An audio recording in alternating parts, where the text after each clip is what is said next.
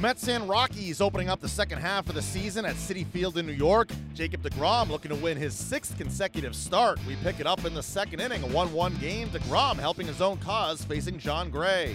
The pitch. DeGrom lifts this one into shallow center. Coming on Blackmon, he's got to play the ball on the hop, and the run will score.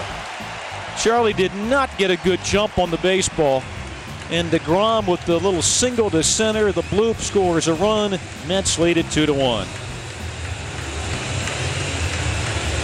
Big outfield, and with the infield drawn in, that's the kind of ball that if the infield was at normal depth, they go back and catch.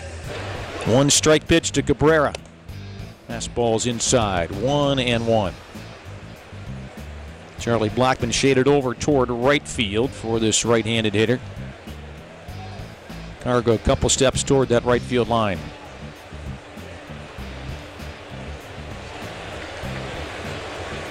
Roskup at the sign. He is ready. He fires a 1 1, and that one's grounded up the middle. That's going to find center field. That's going to score two more runs.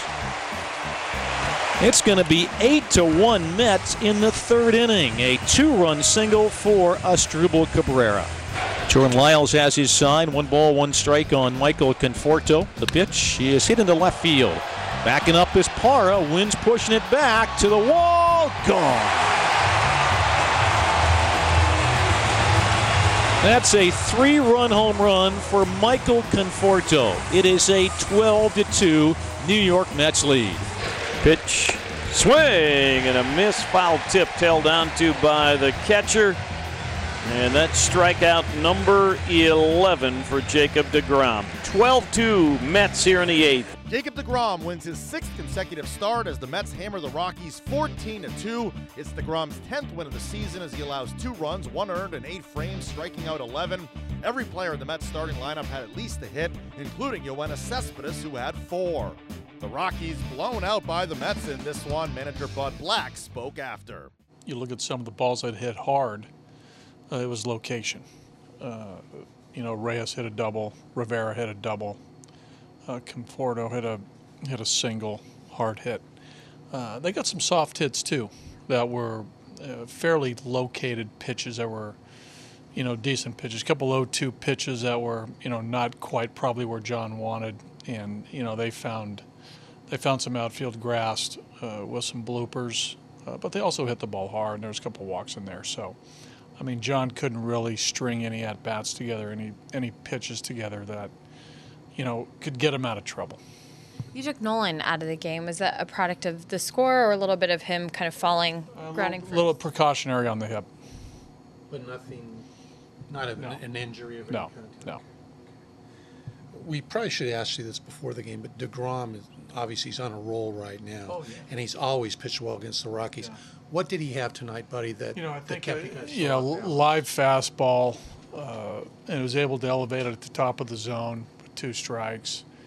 Uh, uh, you know, a good tight slider. You know, mixing a few changeups. But I think you know he pitched with the fastball. I thought really well.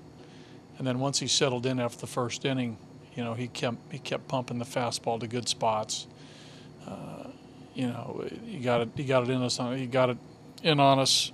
You know, he was able to throw it down away. He elevated at the top of the zone. So yeah, he pitched well. I mean, he's been on a nice roll. I mean, you look at what he's done the last five, six games. It's, you know, it's pretty legit pitching. He's got a, he's got a big arm. Do you think it's fair, getting back to Jon Gray, to say the next step in his progression as a young pitcher is to have a night like tonight where his stuff isn't as crisp as it needs to be, and maybe not get leave the game in the second inning, but yeah. be able well, to, to again, tough it I out mean, and give you yeah. I mean, yeah, there's still a progression to be to be made with Jon, as you know. I mean, Jon's still a, you know, for me, a, you know, a guy that's, you know, has to, you know, continue to, you know, clear some hurdles on the pitching side, and he will. I mean, he will in time. I mean, you look at, you know, a lot of young pitchers. It takes a while to to fully maximize who they are. But you know, to your to your question, I think yeah, that that is something that good pitchers do.